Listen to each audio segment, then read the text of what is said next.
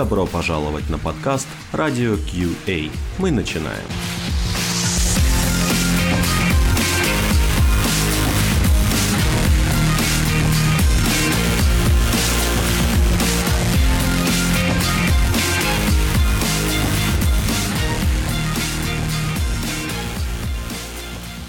Всем привет! Мы начинаем очередной выпуск подкаста «Радио QA». И э, тема сегодняшнего выпуска «Потрендим о трендах». И в гостях у нас сегодня собрались Михаил Чумаков из города Санкт-Петербурга. Не, перепутал, из города Москвы. Города Москвы. Миша, привет. Привет. Привет. Сева Брекелов. Да. Что, специально да? Ну, я понял, ты вначале спрашивал, типа, как сказать Сева Брекелов, да. Э, э, Брикелов, чтобы не перепутать. Ну, конечно, как э, в этом анекдоте про Волобуева, да? А, Сева, Сева не Волобуев, нет. А, Привет, Сева. Сева как раз из Москвы. Нет, я вот из Питера. Миша. Э, Хорошо, Начинаем хорошо. Э, Да, из Питера. Вы, кстати, э, сегодня у нас будете с одного микрофона. Где вы находитесь? Мы находимся у меня на съемной квартире в Петербурге. Где-то, хотел сказать, зам- где- где-то за МКАДом, как говорят, но у нас в Петербурге говорят где-то на Коменде. Короче, большой радиус замкада, да? Если взять радиус побольше, то тоже все нормально. М-м. Это да. Да. Также из команды Радио Кией э, нас представляет Сергей Отрощенков. Да, всем привет, я из солнечного Санкт-Петербурга. Петербурга, Леша. С географией все хорошо у тебя, спасибо. Вот. Ну и вести буду снова я, Алексей Виноградов, из солнечной Германии. Окей, про что же мы будем сегодня говорить? Про тренды. Тренды.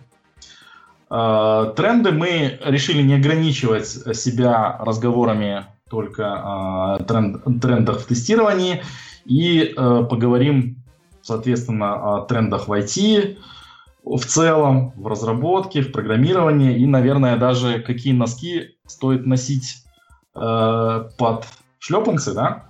Но это мы оставим на закусочку. Самое интересное и сладкое, правильно? Окей, ну что, начнем мы с... У меня в программе написано, что начнем мы очень обще с трендов, с трендов в нашей IT-индустрии. И Миша обещал нам что-то об этом рассказать. Я обещал говорить про что конкретно. Конкретно было. Вот. Не? Отказываешься? Э, Про, в принципе, про тренды в IT, которые сейчас существуют. Ну, по твоему мнению, да. Давайте э, по... Мы, конечно, все тут профессионалы и, э, как называется, э, э, ясновидцы. Вот. Абсолютно точно определяем тренды и э, предсказываем, что будет в нашей индустрии э, важно и ценно в ближайшие пять лет. На самом деле нет. Вот мы, конечно же, просто имеем каждый какое-то свое мнение, о котором мы просто сейчас поп- попытаемся вам рассказать. Хорошо. Э, Прежде чем начну, вот можно небольшой дисклеймер. Давай, дисклейм, дисклейм. Когда я когда везде появился анонс, что мы с, с Сев- с Севолодом будем сегодня в Радио Кей, мне многие друзья, которые работают в IT, и они попросили, что, во-первых, я бы передал приветы, когда пользуясь случаем обязательно А пользуюсь пода- а А во-вторых, Вот. А во-вторых, а во-вторых, чтобы мы поставили Аркадия Укупника. Получится ну, такой в конце.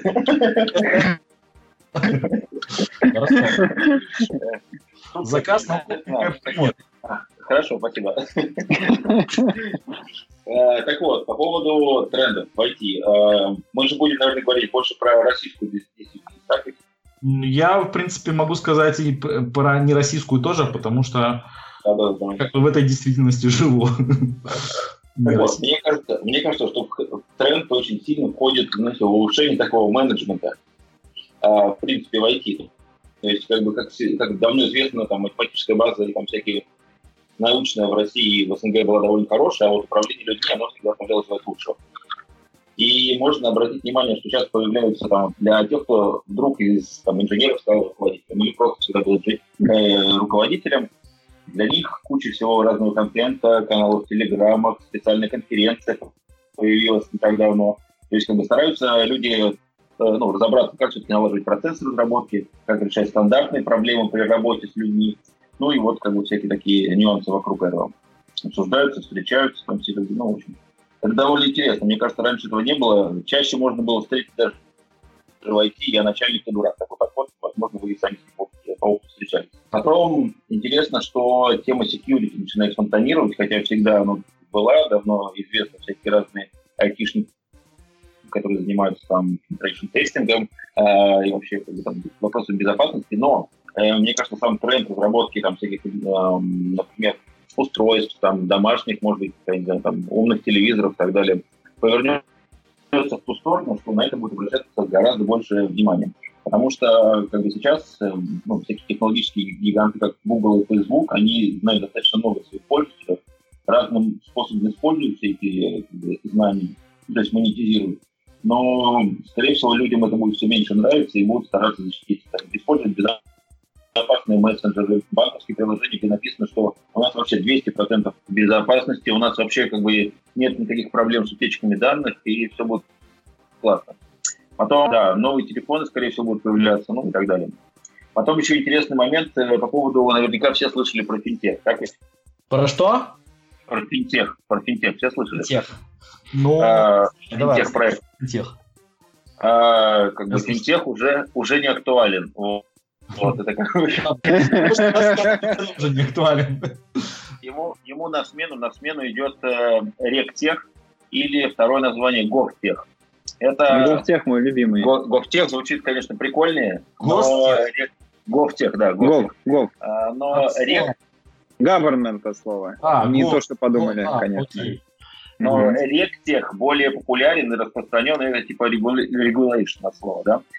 Это проекты, которые будут позволять максимально эффективно взаимодействовать с государством, со всякими его, там, я не знаю, с милицией, например. Или там э, голосование будет там новое, лучшее, не нужно будет куда ходить, или там будет э, 146% точно ходить голосовать. И всякие проекты насчет этого, они будут сильно развиваться, и в основе у них будет блокчейн. Вот такие всякие штуки. Выборы Трампа и Брексит это были пилоты, да? Да, да, да, да, да. Российского, российского гофти, э. Понятно. И еще один моментик, который сейчас тоже как бы пока что, скажем так, не на хайпе, а пока как бы такой еще только начинает сильно поднимать голову, скажем так, это всякие умные города, разумная архитектура и вот такой как бы разумный подход к планированию того, где вот живут люди, чтобы они, у них были меньше пробок, чтобы как бы там а, ну, минимальное количество загрязнений окружающей среды и так далее. И вот вся вот эта штука тоже будет э, фонтанировать в каком-то обозримом будущем. Я думаю, что, возможно, будет даже города строиться именно специально для этого, чтобы там умные машины точно не сбивали людей, которые сами ездят, они вот как бы доезжали туда и в пробках они ставили ровно на Ага. Итак, за, запомните, сегодня было 25 ноября 2018 года, 20 часов московского времени, и э, Михаил Чумаков предсказал нам будущее на ближайшие сколько лет? Хороший вопрос. Ну, лет, лето два, лет два, да? Лет два. Вот, короче, лето через два встретимся и обсудим, насколько Миша был у нас неправ. Хорошо. Кстати, про машины всякие, вот э, self-driving cars и прочее. Э, Алексей, а у вас вот, ну, ты, ты ближе просто к, э, к производителям, так сказать, да, которые, собственно, машины делают, на которых мы привыкли ездить. Китая не вижу из окна. Но давай. Не, не, не. Мы про BMW это что? Ну и, конечно. Ну, я про BMW. Ну вот, к вопросу. А, часто ли ты сталкиваешься с людьми, ну, то есть я вот, например, довольно редко сталкиваюсь, которые действительно делают ПО для всяких концернов, типа Mercedes, BMW или, ну, э, да, возможно, это какие-то аутсорс-конторы, которые делают для них, вот, но тем не менее, может быть, вы видели этих людей вживую, мне кажется, у них довольно прикольная работа, может быть. Э, ты знаешь, таких людей достаточно много, и некоторых из них я действительно видел вживую, но как-то э, мы не так много общались на тему их работы. Вот, у меня есть mm-hmm. коллег, которые работают именно в поставщиках, э, ну, как минимум BMW, может быть, Volkswagen, но тоже сейчас не уверен. То есть э, Volkswagen точно э, расписывает проекты, э, просто не уверен, работает ли там кто-то из моих э, лично знаком, знакомых мне людей. Вот. Ну и сам я несколько лет назад работал на Даймлере тоже.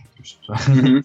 Не могу сказать, что это было Э, как-то, что та, та работа была супер-пупер, э, супер-пупер инновативной на те времена, по-моему, был где-то 2012 год или что-то типа того. Вот. Мы э, запускали какой-то, ну, такой довольно стандартный портал для э, помощи sales ам, для, для, для помощи э, автомастерским по местам, там разбираться, по сути дела, с базой знаний э, э, Даймлера. Вот. Mm-hmm. И, ну, это было все, все довольно классически. То есть там ни, ни, тогда еще никакого smart вот этого всего э, mm-hmm. вещей не было. Вот. Понятно. Ну, просто вот очень интересно узнать, как вот они делают это все, потому что, ну, вот раньше была тема такая, лин на заводах, ну, наверное, все знают эту методологию лин, да? Вот, от которой потом образовались всякие Agile и прочее именно в uh, программу уже обеспечения. И оно, ну, собственно, пошло-то все от заводов, и вот как бы было бы прикольно понять, что они делают сейчас, учитывая, что они начинают сами заниматься софтом, да? Может быть, у них есть какие-то такие штуки, которые нам неизвестны. Нам неизвестны, да, а очень даже могут быть крутыми. А вот, а, поэтому... что, а что вам известно или что неизвестно? Я вот э, сейчас похвастаюсь, что купил новую машину и она действительно порадовалась, э, порадовала, радует на данный момент э, как-то попытка интеграции в вот этого Internet of Things э, в э, жизнь, в, в том числе в моменты управления машиной, то есть, э, допустим, ну, не знаю, какие-то мелочи, может, не очень интересные, можно с телефона сейчас посмотреть, закрыта ли машина, ее там открыть-закрыть, помигать. Э, помигать фарами, э, побибикать. Э, вот, она показывает количество пройденных километров, сколько литров осталось в бензобаке. Вот, мелочь, но довольно интересно. Что, мне кажется, гораздо более интересно, но пока еще не работает. Ну, работает, так сказать, не очень, не очень точно, не очень хорошо. Вот в BMW встроена система распознавания специальных парковок, распознавания парковок. Вот это, мне кажется, это как бы хотелось бы, чтобы это было наше светлое будущее. Когда, ты, когда машина автоматически распознает, что ты приехал там на место парковки, ты можешь подтвердить, что да, ты действительно хочешь припарковаться, и оно там э, поминутно обсчитывает тебе э, время парковки, и когда ты уезжаешь, оно автоматически завершает твою парковку, и, в общем, то есть ничего не надо, не надо бегать, искать автоматы, э, на, там, наличные монеты, э, выискивать, планировать время, когда ты э, собираешься э, вернуться в машину, в общем, э, все это может работать автоматически. Вот. Но, как, как, как обычно, есть э, загвоздка в том, что эта система пока работает в некоторых э, парковках некоторых крупных городов. То есть она настолько пока имеет малое покрытие, что на данный момент практически это все еще становится неинтересным. Все, все еще, все еще не, не стало, ну, по сути дела, пока еще не стало интересным для mm-hmm. такого реально тяжелого использования. Вот, но... Я в приоре рассказал, у меня там то же самое, на приоре, на приоре езжу, вообще нормально, проблем нет, даже лежачий полицейский не беспокоит, у меня за ним Эм, вот. То есть все, все полицейские уже давно лежащие, потому что была анонсирована система определения, да, там, как называется, людей, переходящих дорогу, но она еще не совсем хорошо работает. Вот. Окей. Ну, это, короче, будет хорошая ниша для всяких э, мастеров по угону. Если ты с телефона можешь управлять машиной, я думаю, наверное... Я не единственный, да? Возвращаемся. Да, да. Да. Ты один такой волшебник. Эм, окей. Эм, кто-нибудь еще что-нибудь добавит? Да, да, Ну, я хочу... Извини, Сергей, немножко- забрал у тебя слово. Очень короткий, короткий момент.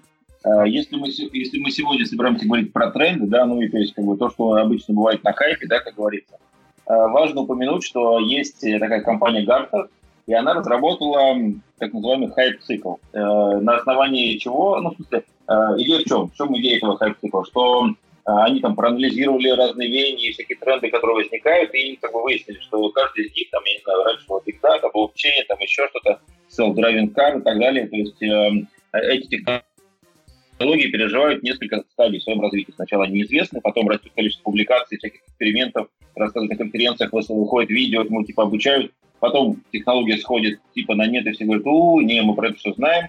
И дальше сама технология чуть-чуть как бы поднимается где-то на середину от ее пика. Э, Это начинается стандартное использование и применение какой-то конкретной технологии. И вот то, что мы будем говорить э, сегодня, да, и про что мы уже упомянули, э, намного из этого, на, что-то из этого тренд только зарождается, на что-то уже наоборот сошел. Но вот как бы можно загуглить информацию про эту компанию в Википедии, есть статья про это, про все, и про этот вот хайп-цикл, и иметь представление, как вообще это все работает. Все. Окей. Понятно. Я хотел, когда, ты, э, когда Миша начинал рассказывать про э, изменения в области управления, э, меня, я хотел провокационно спросить, как э, э, фокус на управление как-то коррелирует с моим представлением о том, что э, проекты больше в эти уходят на агильные рельсы, где один, одним из таких типичных элементов является самоуправляемая команда. Вот. эм, то есть, да, ну, там, как вы знаете, в типичной, там, допустим, конфигурации скрама не присутствует вообще никаких менеджеров. Я тоже понимаю, что это не значит, что менеджерские навыки становятся ненужными, они трансформируются в, некоторую, в несколько другую область. Но, ну, то есть вообще само по себе, э, допустим, Миша, как ты именно считаешь, как именно продаются, э, значит, я не знаю, как курсы, вот эти вот тусовки для развития управлен- управленцев в, в контексте перехода на э, агильные, э, на агильные проекты? Э, я сам что спросил. Я понял, я, я понял, о чем ты говоришь. Как э, лю- люди, людей заинтересовать об этом, узнавать новое, при том, что как бы они, будут, они ничего не будут решать, все будет решать команда, правильно? Ну, в том числе. То есть, э, ну, сейчас, если посмотреть э, рынок труда, ну, допустим, опять же, в том же нашем тестировании, то все меньше требуется, допустим, тест-менеджеров, а зато требуются там продукт-оунеры, скрам-мастеры, э, про- там, продукт, продукт-менеджеры, может, тоже в значении, так, скорее, продукт-оунеры. Вот, как э, привлечь людей? Почему я, ты понял? вот- Я понял. Не очень, конечно, ясно, как вот эм, тест-лид коррелирует там с продукт-менеджером, но не важно. Идея, я понял твой. И, во-первых, самое важное, что вот есть у нас, в чем проблема, да, по крайней мере, на рынке СНГ, это то, как запустить этот процесс, как его внедрить и чтобы он работал. Мы можем, конечно, компания может пригласить внешнего консультанта, он подскажет, все покажет, проведет там тренинги, неделю, э, может быть, там месяц, сколько угодно, но когда он уходит, если люди не знают и не впитали этих практик, и не умеют этим заниматься на каждодневной основе, кстати, привычка, а, и как бы это не их э, целевая обязанность, то как бы все скатывается по наклонной именно туда, где было, или еще хуже. Потому что как бы по-старому они уже не хотят, а по-новому не умеют. И поэтому необходимо, чтобы, во-первых, были люди, кто умеет как это запустить, знает, как это запустить, умеет научить и как бы все время это поддерживать, как велосипед. Знаете, если он остановился, он упал. Если он как бы крутит педали даже не быстро, вот так и здесь. Это с одной стороны. С другой стороны, очень важно работать с людьми, вот в команде. У нас есть, допустим, команда, которая там каким-то образом сама голосует, сколько она там хочет делать сторипоинтов, за какой период и так далее. Но если как бы в этой команде будут люди не способны к этому или как бы не будут понимать, как это сделать, то, то смысла от, от всего этого agile не будет никакого. Примерно такой ответ. Да, вполне. Окей, давайте перейдем к следующей теме. Слушайте, подождите, я вот тут все сижу, думаю, я немножко прям аж это замедитировал. А что, это серьезно только-только трендом стало? Мне казалось, людьми управлять, ну, еще там, не знаю, с пещерных времен. Вроде как это было на волне хайпа, на волне тренда. А что можно про это сказать? Это, знаешь, вот э, сейчас как, так выглядит, как будто появилось э, поколение менеджеров, которые стали после того, как были программистами, тестировщиками, ну, просто вышли из обычных инженеров. А когда ты даже учишься на инженера в университете, у тебя нет вот как бы проговорения, да, ты говорить можешь не всегда и не очень хорошо. И этому тоже нужно научиться. И нужно стараться объяснить людям, чтобы они поняли, чтобы самому их услышать. Поэтому вот, может быть, отсюда идет эта волна. Mm-hmm. А тогда получается, что в этом, господи, прости, Agile с э, его позиционированием, что менеджеры нам не нужны, они только мешают самоорганизации и прочему. Но это я так, окей, моя трактовка вольная. А, что мы тогда должны учить не менеджеров работать с людьми, а мы должны людей учить работать с людьми. И это Ну вот... да, да, друг, М. друг с другом, конечно, конечно. Отлично, отлично. Я помню, мы так в песочнице в детстве тоже учились, там и лопатками по голове друг друга били. В общем, все повторяется, все возвращается на круги своя, да? Ну, а- да, ты не замечаешь сам такого же процесса? Нет, наверное. Полная песка, когда домой возвращаешься. Просто у тебя было детство с песочницей и лопатками, а у кого-то нет. Вот и все. Я понял. Ага, то есть пора, короче, отказываться от этих, от настольных футболов и делать песочницы в компаниях, чтобы ребята куличики лепили. Ну, кстати, есть же специальный умный песок, вот это все. мне, мне кажется, это вот именно для этого. Интернет of Sandman? Интернет песка? Это хорошо, да. Окей, окей. Ладно, с моей стороны все. У меня сложилось понимание, представление. Я прям аж...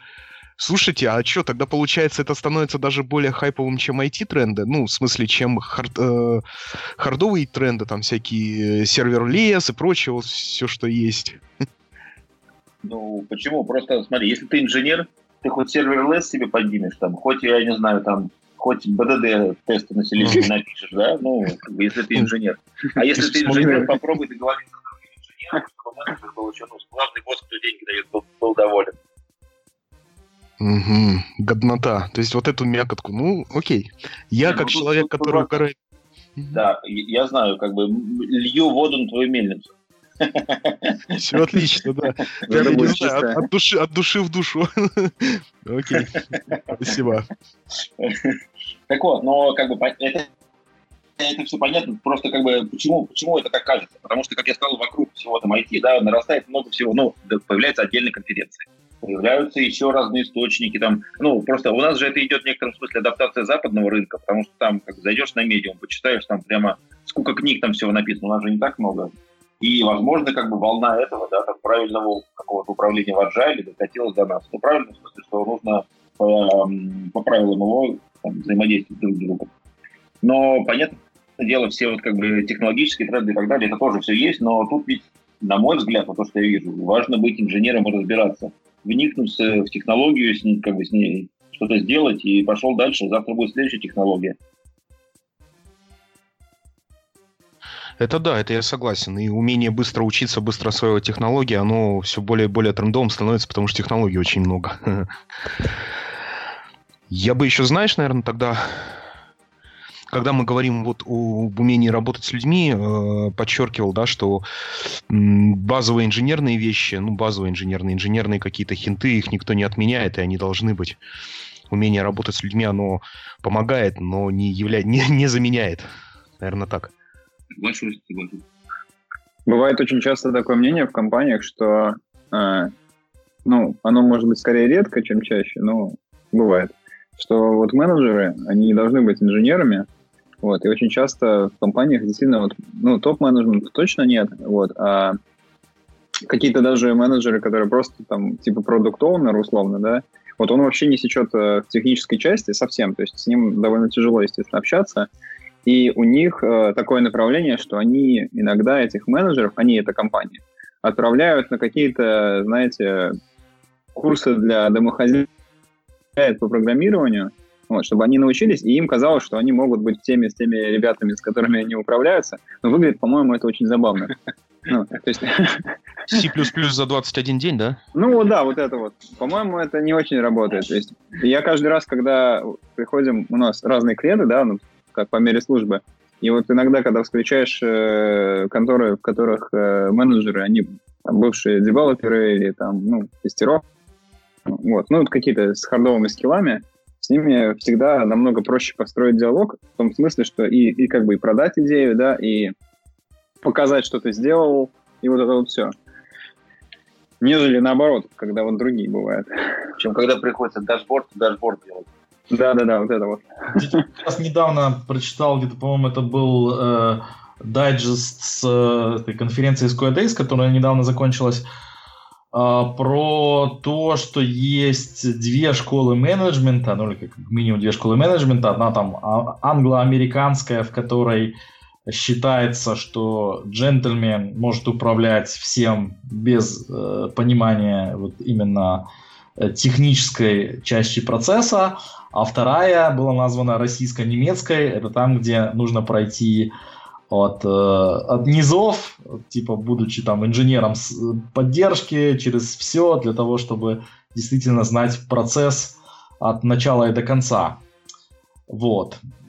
То есть, наверное, сложно так говорить однозначно то, что там э, э, менедж, менеджер должен быть инженером или не должен быть. Есть параллельно два разных мнения на этот счет, как минимум два.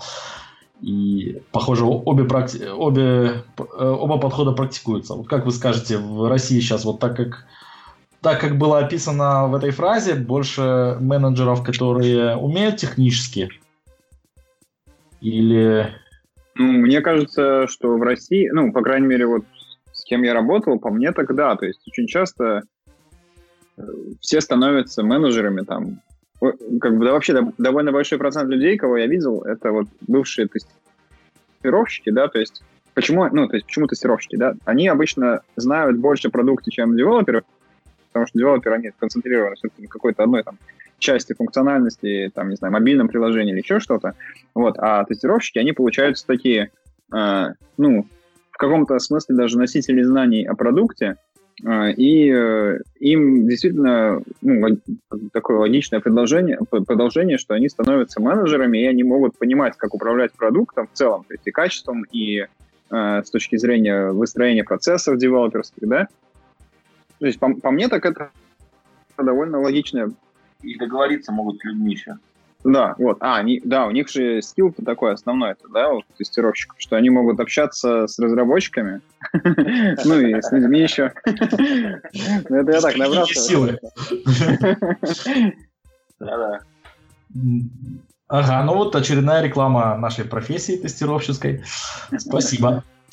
Окей, давайте э, чуть-чуть будем продвигаться по списку. И я предлагаю сейчас сразу перепрыгнуть к вопросу трендов в процессах разработки. Так оно, мне кажется, а, ближе всего мы начали сразу с высока, mm-hmm. трендов э, во всем IT, а сейчас вот именно в процессах. А, давайте так, как вы считаете, э, Waterfall вообще умрет или, или нет? Или будут... Я думаю, что Waterfall не умрет до тех, до тех пор, пока будут в компаниях, э, например, ну, очень в банковских проектах каких-то там старых, там, где вот эти терминалы, там, американские, например, терминалы, они написаны, по-моему, на Каболе часть, довольно большая часть. И пока вот эта штука на Каболе существует, ну, я имею в виду не конкретная, да, штука на Каболе, а такие вот процессы, которые довольно старые, которые поддерживают до сих пор. Waterfall будет жить. Ну, в принципе, как бы мы того не хотели. Да, Waterfall не о языках программирования. Мне кажется, Нет, он, он не совсем о языках. Просто эти языки, они, э, они хоть и развиваются, но они не сильно адаптируются под мир а, вот этих вот CI, модных пацанов, которые приходят там, баги фиксят и по 20 э, релизов в день делают. А, этот мир, он больше про, то, про такое, типа там старенький дедушка почесал бороду, сел, подумал, а, значит, через неделю выкатил вам фичу. М? Ну, ну, мне так кажется. У меня вот такое вот впечатление о таких компаниях, таких вот продуктах. Ну, а, могу, могу добавить. Добавляй. Мне кажется, Waterfall не умрет, пока есть регулирование некоторых проектов. Ну, такие, знаете, как жизненно важные. Например, где нужно построить самолет, и там протестировать много раз, там по все документации, документация должна, был, должна быть описана, как это будет протестировано, должно быть поставлено до кучу разных печатей, и это по несколько кругов. А, и еще, вот смотрите, например, в строительстве никому не придет в голову строить дом по agile, да, то есть там нужно сначала построить, э, сначала сделать документацию, подготовить ее, согласовать, после этого э, построить, показать, как сделано, ну и так далее. То же самое здесь. Пока у нас есть такие проекты, Waterfall никуда не денется. Ну, это как бы им, нам с вами так будет даже спокойнее. Э, летать на самолетах, которые, ну, короче, на коленке были сделаны, стрёмно. Да. Нет, кстати, дома у нас, по-моему, под Java строятся в Петербурге. Я не знаю, как, как в Москве. А вот про самолеты, да. Да. Не хочется, чтобы кто-то делал самолеты, знаешь, с этими докпудингом, вот, вот это вот. С модными темами. Ну, как бы существует мнение, что с Agile хорошо делать, э, вернее, наоборот, с водопадом хорошо делать проекты, как бы повторяющиеся, когда мы делаем практически одно и то же, то, что у нас уже э, не, несколько раз делали э, в аналогичном контексте, ну, как с теми же домами. Да, мы там уже много домов построили, мы можем довольно точно описать техническую документацию, э, как бы, как называется, какие именно материалы и ресурсы нам будут нужны, также план работы, то есть там не случается таких сюрпризов, как в, в, в IT, то есть там внезапно не прибегает подрядчик, не подрядчик, как называется, заказчик, говорит, что-то я посмотрел на, на дом, и он как-то не нравится, давайте переделывать. Вот. Или бывает, не знаю. Где как? Мне кажется, бывает, знаешь, что придет какой-нибудь сверху орган и скажет, ну, ваш дом слишком а, ну, красивый, делайте некрасиво. Там, ну, или слишком дорого выходит, делайте подешевле. Дорисуйте башенки, иногда такое бывает, да. Вот. Или башня слишком высока для нашего города и портит вид, и надо что-то делать. Костыль. Мое впечатление о, допустим, процессах разработки в Германии, то, что, ну, объективно, большинство проектов стараются называть то, то что они творят, agile. На практике, ну, скажем так, там, не знаю, мне кажется, один проект из пяти будет, может быть, более-менее по agile, а остальные будут, э, ну, как, как бог на душу положит, с разными, с, с разными ошибками, э, процессными ошибками, но, как правило, количество ошибок, которые, ну, как бы не присущи agile, сделать проекты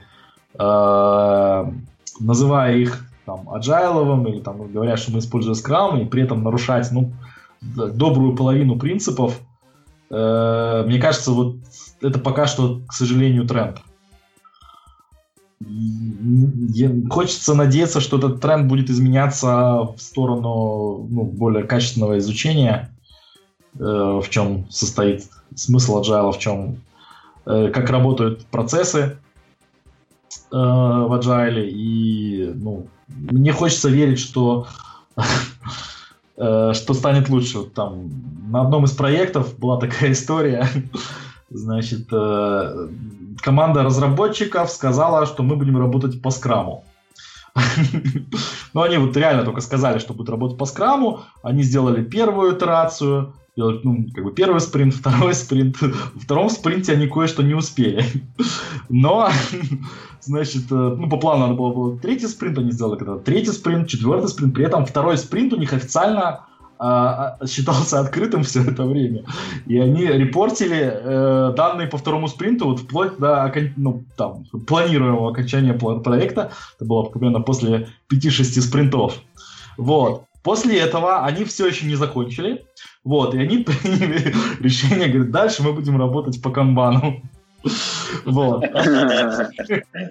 Типа с крамом, с крамом не получилось, блин, работать по команду. Это означало просто, ну, в их терминологии, что они просто будут, э, ну, как бы тасочки, таски э, записывать и пытаться их как-то решать, ну, в таком же примерно хаосе, как это, хаосе, который происходило до этого. Вот, ну, в общем, к сожалению, называют, э, что скрамом, что канбамом вещи абсолютно далекие, э, абсолютно далекие от этого. Вот. Слушайте, коллеги, а у вас вот не, нет такого ощущения, что процессы разработки, а вот именно, знаете, все, что идет, взглянуть на Waterfall, э, стадии разработки, тестирования, они обогнали стадии, которые идут перед ними, именно по, ну, по продвинутости, по качеству. То есть разрабатывают быстро, хорошо, тестировать тоже научились разными способами. А вот те требования, которые приходят так или иначе в разработку тестирования, они еще как бы ну, сырые получаются. Из-за этого много переделывания, из-за этого есть проблема, что э, там дизайны, которые нарисованы, они там оказываются сырые и по куче-куче разных, э, ну, по, не по одному спринту могут переделать одну и ту же фичу. У вас есть такое ощущение или только мне так кажется? Я хочу видеть те проекты, где хорошо и быстро разрабатывают. Стоп, момент. Быстро, да. Так хорошесть, она зависит в том числе от требований и от хотелок. Ну, к сожалению, я в, у типичных разработчиков все еще мало вижу желания понимать э, именно, что нужно проекту, что, то есть, что нужно заказчику. Они все готовы очень, как называется, тщательно и на совесть делать э, вещи, которые описаны, но отказываются как бы включать мозг, если вещь, которая описана, допустим, ну, как, мне кажется, тестировщики это чаще чувствуют, э, начинает выходить из, из того, что на самом деле хочет заказчик. То есть это бывают ну, разные причины. Бывает неудачное, написа... Э, неудачное описание, бывает неполное описание, бывает, ну, как бы, э, что язык э, понятный заказчику, Э, является только частично понятным э, э, программисту, и он как, ну, как неправильно интерпретирует некоторые вещи. И не понимая, что же на самом деле, чем как бы дышит заказчик, делает вещь, которая, ну, как бы формально можно считать, что он, да, сделал, как написано было, но как бы довольно быстро становится очевидно, что это не, не, не то, что на самом деле было нужно. Вот, и... Ну, слушай, мне, мне кажется, тут и да, и нет. То есть Э, с одной стороны, я вот, например, там, мне кажется, разработчик, он на то и дело называется разработчиком, не аналитиком, там, не тестировщиком, не каким-то проект-менеджером, и, не, не дай бог, не клиентом, а, что он разрабатывает. То есть у него и действительно должны быть довольно узкие знания о том, что нужно в данный момент тебе сделать. Если он будет все подряд знать, он тебе нафантазирует доп- дополнительно, там, что ему хочется и как ему кажется. Но это не, ну, не, не должно так быть. Вот. И вот. И, короче говоря, мне кажется, что э, Миша говорит про требования как раз вот в этом же ключе, что если требования э, написаны в таком виде, что кому-то нужно что-то додумывать э, самому и фантазировать там, как лучше будет заказчику, это значит плохие требования. И вот в этом смысле как раз э, у нас нет никакой модернизации, инновации. Вот, то есть они как писались там, ну, там Типа Вася пришел к Пете, спросил, что как, а мы там сказал, мы там хотим это. Он такой, ну ладно, я так приду и скажу разработчикам, мы хотим это. Ну или он там, не знаю, добавит два своих, э, две своих фантазии, может быть, не такие влажные, но тем не менее. Вот, и типа говорит, давайте делайте, ребята. Вот. И вот он думает, что он аналитик. Ну, я, по крайней мере, вот прям постоянно такое вижу. Вот. Ну, и в этом проблема. Не, в принципе, как бы новые технологии э, в обработке требований, э, требований еще как э, возникли, ну, там, не знаю, это в последние годы или, можно считать, последние уже там 5 или больше лет. Э, те же user stories с acceptance критерия, это, опять же, попытка более, подробно, более понятно описать историю человеческим языком, Э, не пытаясь формализировать ее до последнего, а что если так, а что если это, а как раз э, пытаясь донести, ну, в моем, по крайней мере, в моем понимании, а, смысл истории на примерах. И понимание примера и смысла истории позволяет легче э, как бы додумать те вещи, которые не указаны в истории, и опять же, если возникают какие-то вопросы, тоже э, ну, быстрее просто обсудить их, быстрее, точнее обсудить их, не, э, шля через, не, не, не проходя через полный цикл вот эти типа требования формальные и неполные, обратно к аналитику, пускай их дополняет, а потом мы снова их проревьюем, а потом их э, запрограммируем, и снова выяснится, что мы неправильно поняли. Вот, мне кажется, немножко процесс э, модернизируется. Очень медленно. Вот в этой части не хватает свежей струи да, и новых трендов. Свежей струи в смысле э, нам недостаточно, допустим, acceptance критерия? Нет, слушай, ну ты меня возмуждаешь второй раз про это пошутить, что лет 200, Леша, как бы, это уже не, не, не новшество никакое. Ну да. То есть еще там динозавры вместе с акцентом с критериями ходили. Они даже ими ходили. Это сам затверделое вот оно, да? Да, да, да, да. Так. Окей. Ну что, Мне даже кажется, что вот это вот э, подход с acceptance критериями БДД, мне кажется, это даже должно уже выходить или выходит из трендов. То есть, ну, типа, писать в таком виде, это то есть вопрос в том, что это придумали для того, чтобы как, как бы казалось людям, что так проще там аналитикам писать свои мысли. Но им нифига не проще, если они не знают э, каких-то технических вещей там. Ну, у них нет там мат-логики такой же, как вот обычно у людей, которые занимаются техпроектами, да, пишут код или там тестируют или еще что-то. У них не, такая, у них не такое образ мышления. Я вот, это придумали соглашусь. штуку. Угу. Ну, давай. Я не совсем соглашусь, что это для аналитиков чтобы проще было аналитикам, мне наоборот кажется, что это для того, чтобы было проще вот именно программистам и тестировщикам. Потому Мне что... кажется, программистам вообще не проще становится. Ну, в смысле, в каком-то смысле да, но с другой стороны это добавляет э, очень много работы.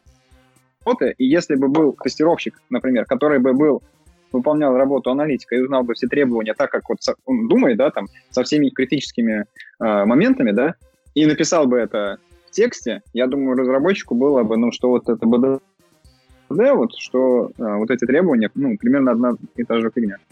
Да, я сейчас тебя понял. Да, то, что ты и мы с тобой под проще, скорее всего, понимали разные вещи. Я с тобой соглашусь, что формально э, естественно, разработчику проще иметь очень сильно формализированные требования, потому что по ним э, удобнее писать программу. Да? Но если мы, допустим, посчитаем, что желание разработчика в конечном итоге э, не именно закодировать э, алгоритм, указанный в требовании, а выпустить хороший продукт. Да? То есть, грубо говоря, если разработчик перейдет на следующий уровень и начнет понимать, что если он закодировал формально правильно требования, а продукт получился так себе, то как бы тоже не, это нехорошо. Вот. И э, э, как бы, вот, мне кажется, новая форма помогает Э, разработчикам немножко быстрее, через меньшее количество ошибок и итераций, перейти именно к более хорошему продукту. Вот. Ну, я понимаю, да, это так, но, как вот мне кажется, еще раз повторюсь, что если вот, например, тестировщик будет э, как-то ассистировать да, аналитику при составлении формальных требований, как, как это он будет делать там с БДД, без БДД, там, это не так важно. Ну, то есть очень часто БДД выступает некой такой штукой, э, где э, тестировщик начинает концентрироваться на том, чтобы писать код как-то там, не знаю, с какими-то принципами, чтобы там эти BDD-файлы, сценарии хранились там как-то красиво, еще что-то. Хотя основная идея в том, чтобы он сконцентрирован был на э, требованиях, на всех эдж-кейсах, на продукте в целом. То есть вот то, что ты говоришь, да, чтобы был продукт качественный. Действительно, для этого и нужны там да, профессия quality assurance, чтобы был качественный. Вот. И кажется, что он должен больше быть сконцентрирован именно на самих требованиях, нежели на формате, как это передается. Угу.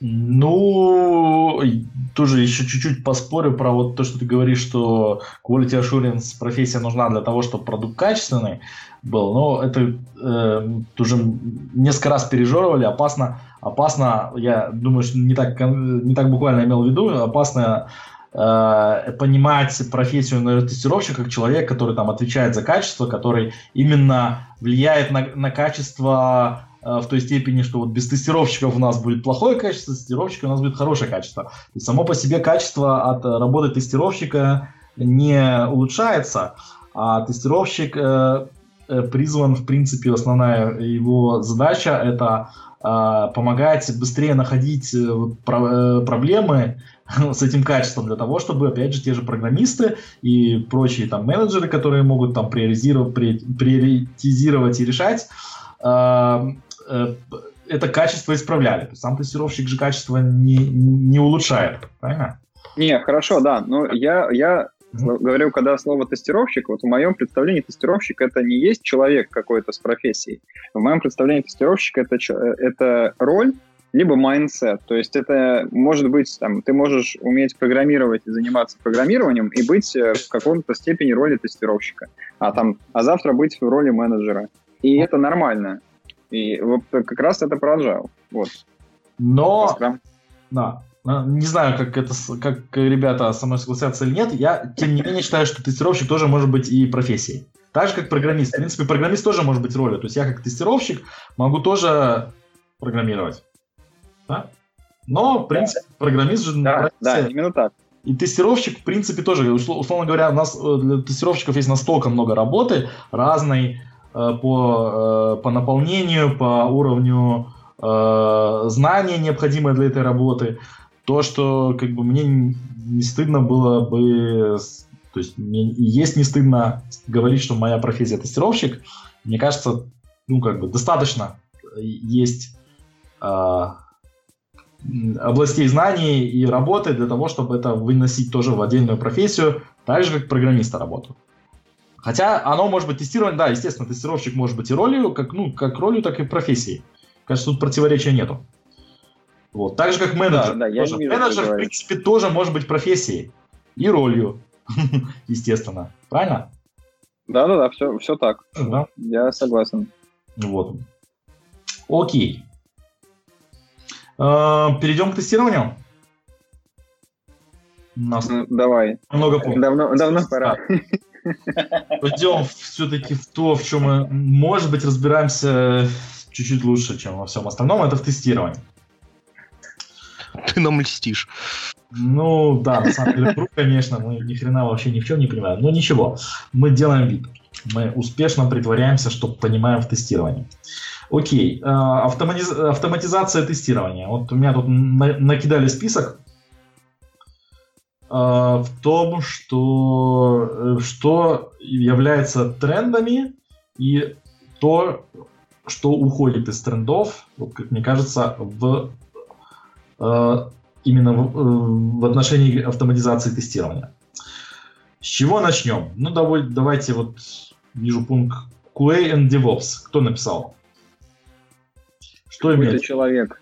Ну, на самом деле, вот знаешь, мы вот эти пункты тут с Мишей сидели, статьи читали всякие, там и на медиуме вот Миша читал, я там мы, другие. Мы сами знали, ничего мы не читали. Не, ну это само собой, да. Вот, но я, например, взял, и вот когда мы э, планировали, да, о чем будем говорить, я взял просто загуглил, типа, тренды в тестировании, там, 2018, там, 2019, ну, какой-то цифр там.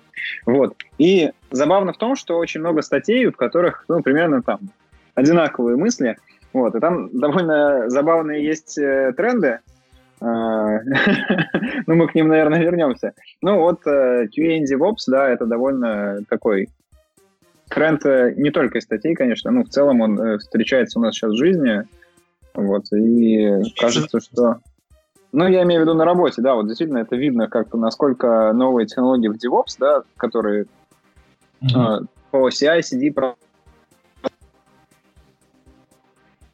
И так. вот, кажется, в этом году они дошли до того момента, когда э, QA, э, инженер, да, он э, как-то сливается с этой вот э, областью технологической, и он должен уже уметь... И, в принципе, не то, что должен, да, Вопрос в том, что им начинает это интересно быть, и это действительно дает э, большой прирост э, качества продукта, что быстрее.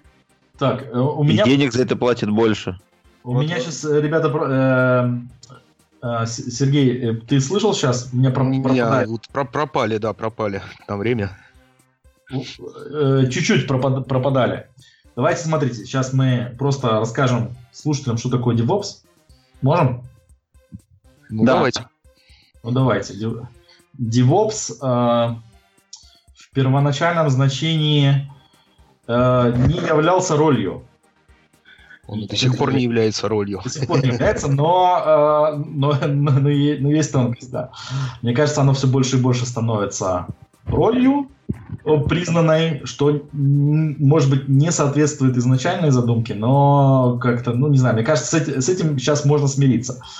Я сейчас попробую объяснить, э, как, с моей точки зрения, это может работать. То есть DevOps — это Uh, смесь developers, uh, разработчики, ops это operations, то есть люди, которые занимаются именно обслуживанием uh, софтвера, установленной в продакшн. И, значит, первоначально DevOps, под DevOps понимался набор инженерных практик, который позволяет совмещать разработку, Э, совмещает э, как бы требования разработки и требования operations, которые э, в своем э, корне в принципе конфликтуют друг с другом. То есть девелоперы хотят, принципе, они заинтересованы в том, чтобы как можно чаще делать изменения в код, да, для того, чтобы э, изменения в, в software, для того, чтобы software становилось все лучше, там, добавлять новые фичи и так далее. А у, для операторов, то есть людей, которые уже Э, обслуживают э, софтвер в продакшене, им как бы как типичные, значит, сисадмины, им э, проще всего, когда ничего не меняется. Потому что они знают, когда ничего не меняется, и все проблемы уже известны, то жить, жить спокойнее. А каждый новый релиз несет в себе много новых опасностей, которые, с которыми, которые напрямую падают на операторов. Вот. И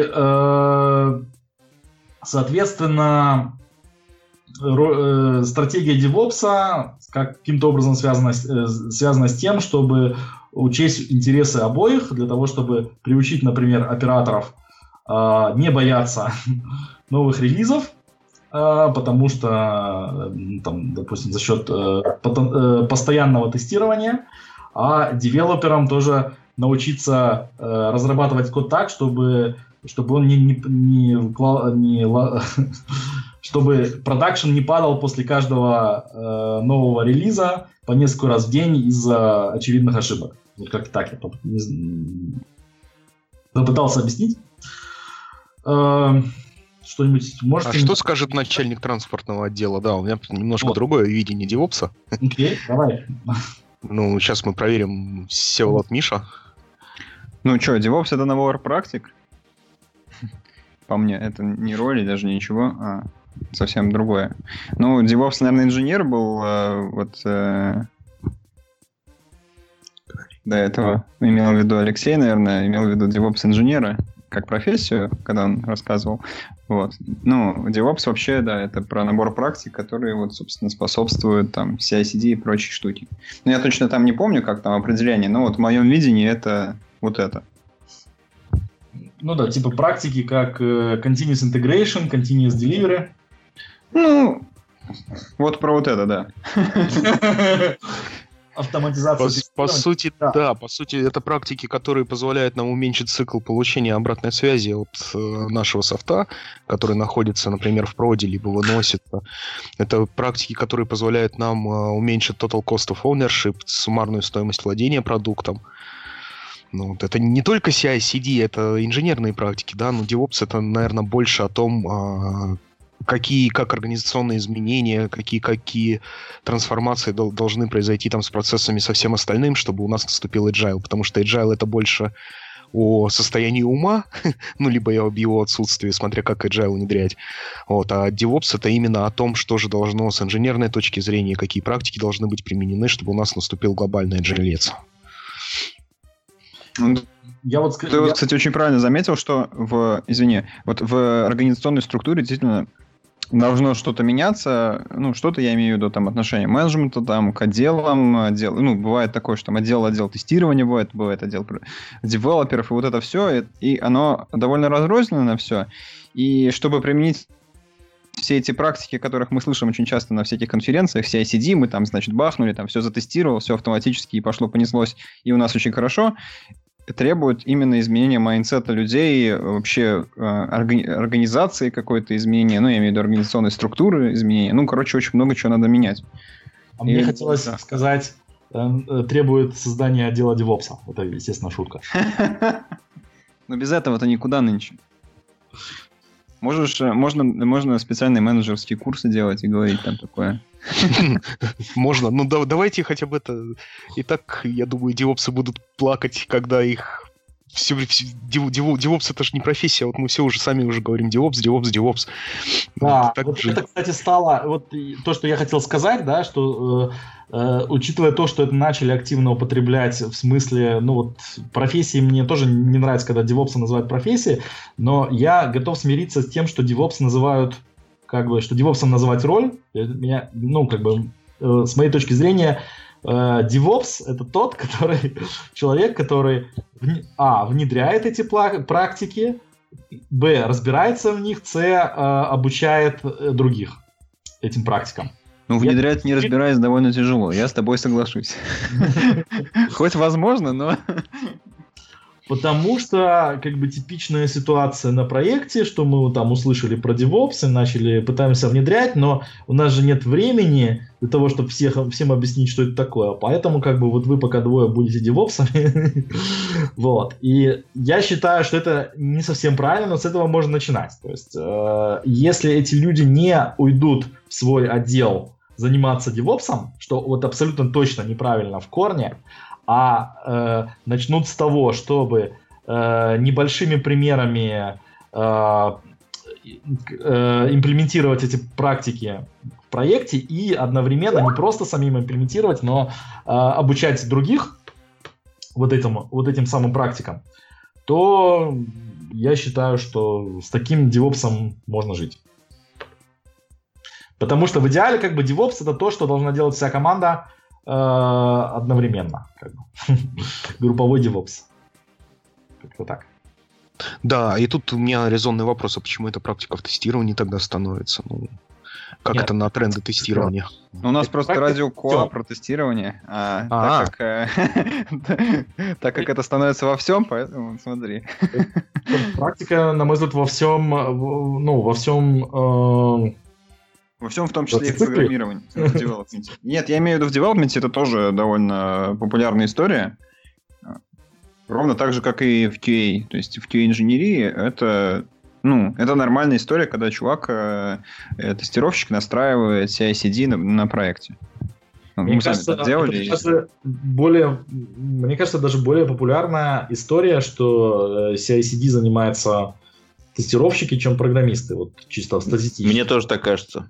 Ну да, да, да. То есть я вот, э, насколько себя помню, я вот несколько раз, э, ну, я имею в нескольких компаниях, вот это вот много раз делал именно я руками. Я тоже делал. Ну, то есть, да, то есть по мне это как бы нормальная штука. Просто сейчас, сейчас э, с, с момента появления всяких э, клаудных решений и кубернетисов, и докеров, и вот этого всего, оно как бы, ну, докер, понятно, он уже это, давно с нами. Э, ну, именно я заметил, что да, вот в этом году как-то довольно набирает сильно популярность, и вообще, в принципе, народ э, интересуется, сам по себе народ очень интересуется этой темой, и у них, мне кажется, довольно неплохо получается. И к этому ко всему хотелось сказать, что вот у нас на конференции, э, которая вот называется Гизенбак, мы же не случайно тут э, с Мишей, который 6-7 декабря у нас будет доклад Баруха Садогурского, на тему как раз зажигательная QA DevOps. Вот.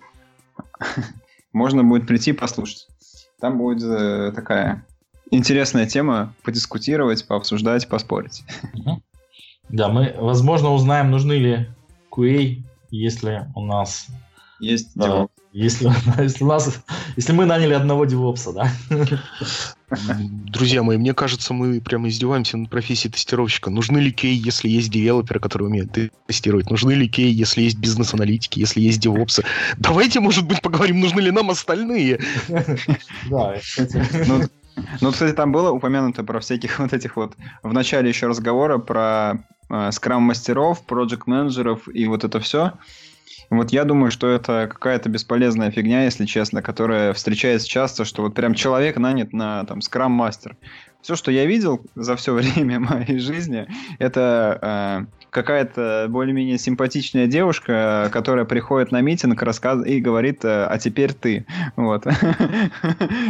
Сейчас, и, и все. сейчас э, Алексей там немного напрягся, потому что в воздухе запахло немножечко сексизмом. так? А, нет, нет, никакого. Ну, я просто... Отозвали вещательную лицензию после этого выпуска. Вот у меня просто такая практика. Ну, тут ничего такого. Ничего личного. Кого-то по-другому будет. Не, у меня есть альтернативная альтернативный опыт, если что, насчет скроммастеров, так что, как бы, видимо, Севе просто не повезло. Я бы не сказал, что мне не повезло. Э, окей. Слушайте, а такой вопрос. Вы же слышали про этот модный тренд, но ну, он уже тоже не первый год уже, тест опс. Вот, то есть, ну, от DevOps перешли на тестерских конференциях часто вспоминают а, Типа так называют э, вот это да? вот, тест опс?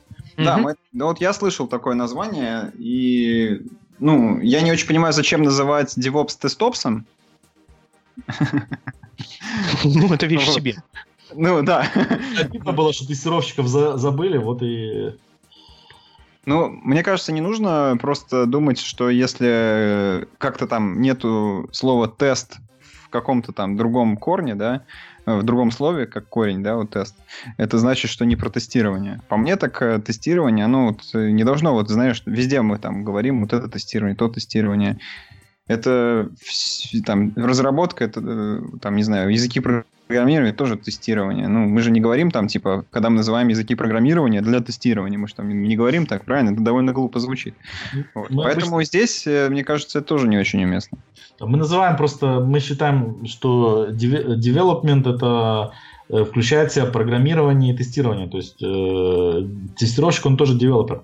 Это как бы даже официально записано в, в скраме. Потому что есть development team, и все в ней девелоперы, даже если они тестировщики, бизнес-аналитики да. и так далее, потому что они вместе участвуют непосредственную и очень важную роль в э, девелопменте продукта, так сказать, в создании продукта. Да. Вот. Да, и, кстати говоря, вот вы про название говорили. Э, в больших компаниях, э, типа Google, я уверен, на Facebook тоже и прочее, у них есть такая вот э, терминология, как Software Developer and Test, и она действительно там работает, и у них очень много еще и статей на, на эти темы. И, как, как ты правильно заметил, это вот люди, которые в том числе там программируют, и это нормально, они там занимаются там инфраструктурой внутренней вот, там, как что запускается, и, не знаю, всякие, ну, к примеру, вот Саймон Стюарт, да, он же был э, в Гугле какое-то время, который, вот, собственно, WebDriver фигачил. Вот, он, вот, собственно, был там software developer in test. И, вот, и он там в какой-то момент написал WebDriver. Ну, окей, вот как бы довольно полезный чувак, правильно? Но я имею в виду, что это те люди, которые в том числе программируют, просто ну, название ну, я вот, например, не знаю, по жизни вот не очень люблю, когда там что-то там называют каким-то названием, и у людей рождается в голове, что, значит, они там не должны что-то делать, потому что они называются по-другому. Или должны вот это делать, только это, потому что они называются там вот так. Это, по-моему, в корне неправильно. Нужно заниматься, ну, идейной составляющей проекта, а не там как-то ограничивать себя, потому что там Слушай, называли по-другому. Окей, давайте немножко конкретика. Э, в автоматизации э, будет написано, что будут в тренде cloud-based testing tools. То есть тестировочные э, тулсы, которые активно работают с облаком. С облачными сервисами. Да, ну и в том числе все наши инструменты, которые мы сможем запускать в облаках.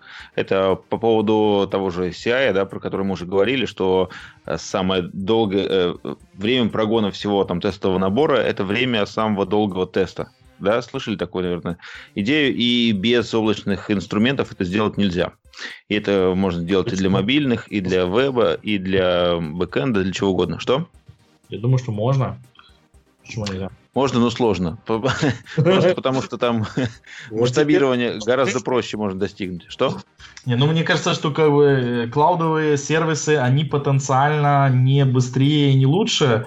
Даже наоборот, как бы они скорее будут медленнее, чем э, сервисы, которые ты можешь сделать своими руками. Но э, как раз преимущество клаудовых сервисов, что они э, как бы доступны из коробки по ну, в очень короткое время для того, чтобы э, допустим, увеличить скоростью прогона своего CI, да, э, тебе, возможно, нужно э, было бы заниматься самому установкой, менеджментом хардвера сервера, да, настройка софта и все вот этим вот менеджментом, да, а ты можешь очень часто сэкономить время и, соответственно, деньги, закупив э, сервис облачный, в котором это все настроено. Но, в принципе, облачный сервис это то же самое, то есть ты то же самое можешь теоретически и практически сделать у себя в своем собственном сервисном центре. Но это во многих случаях будет просто дороже. И... Дороже и ага. медленнее, и плюс придется девопсеров нанимать, короче. Если с админов тоже еще всех вернуть. Ну и плюс еще, на самом деле, вопрос масштабируемости, да, то есть если у вас вдруг стало не 100, а 200 тестов, вам нужно там что-нибудь там придумать. А тут хоп, как бы просто э, в пару код, э, строчек кода добавил там, угу. сколько тебе нужно машины, пошло, поехало. За Пару миллионов долларов. Да. Но не-не-не, не так дорого, на самом деле. Кстати, если что, про это был отличный доклад на прошедшем Гизенбаге от э, коллеги... Минутка рекламы. Который рассказывал про всякие там веб-сервисы, как бы так ну, коллега работал в компании Хер, тоже в, в немецкой, и Артем Никитин. Артем Никитин, если что, можете найти, посмотреть. Как сделать такой же быстрый, как сделать быстрый CI с, даже со сложной инфраструктурой и проектом. Э, ну, и, в общем, будет недорого стоить. Это так, э, просто вспомнилось, потому что хорошая техника, это тоже в трендах сейчас. Эм, Хорошо, но если мы говорим про Cloud-Based Testing Tools, то тут еще нельзя забывать про другие разные подходы, которые у нас есть. Например, да, вот э, ну, ты, наверное, намекаешь на э, то, что я видел на, кон- на конференции, или... Не-не-не, ну просто как бы какие, какие еще есть, в принципе, варианты для этого? Ну, то есть мы сейчас упомянули, э, мы, мы не затронули, типа, там, сами CI-инструменты, типа, как облачные, там, CI-тулы, как э, Travis, Circle CI и разные, это тоже есть. Э, плюс еще есть разные инструменты, какие можно упомянуть. Просто мы вроде как э, про ручное тестирование хотели в том числе про это поговорить. А, а... Вот эта штука. Да, ну да, да ну вот, э, типа то, что вот э, мне понравилось, я был на конференции. Кстати, Алексей Виноградов тоже был там. Да, помнишь, там такая штука была, стенд, называется Eggplant. Может быть, ты помнишь? Да, я помню. Я напротив них стоял. Вот, да. Вот Продавал эти... пирожки. Ага. Вкусные. Так вот, кстати говоря, эти ребята... Тут никакой рекламы, то есть я вот, например, ими не пользовался, но мне вот довольно понравился подход. То есть они говорят, что они используют некие AI-алгоритмы, да, для того, чтобы... То есть у них какая задача? Построить за вас а, какой-то флоу, а, ну, то есть э, пользовательский какой-то сценарий, а, ну, то есть различные сценарии, как вот тест-кейсы, и вы им проводите только возможные варианты, что у вас может быть делать приложение. Вы можете даже запроводить им, в принципе, само приложение, они там в клауде вам сделают тесты и будут гонять у себя. Вот. Но сама идея очень интересная, как мне кажется, что вы э, даете э, возможные, перех... ну, какие-то возможные переходные состояния вашей системы, и они вам генерят э, какой-то некий exploratory тестинг ваших вот, э, э, там, не знаю, вендинговые автоматы, они там говорят, что тестировали. То есть у них есть клиенты, которые там вендинговый автомат так тестируют. Вот то, что довольно сложно придумать, знаешь, как бы сценарий, когда там ты приходишь, там банкомат, да, условно сейчас, там нажимаешь какие-то кнопки, и вот что-то пошло не так, ну, в твоей голове, голове, да, то есть в голове-то разработчиков там и, э, не знаю, оунера банка все нормально, вот, но в твоей голове тебе кажется, что, ну, какая-то фигня. ну, довольно частый такой кейс.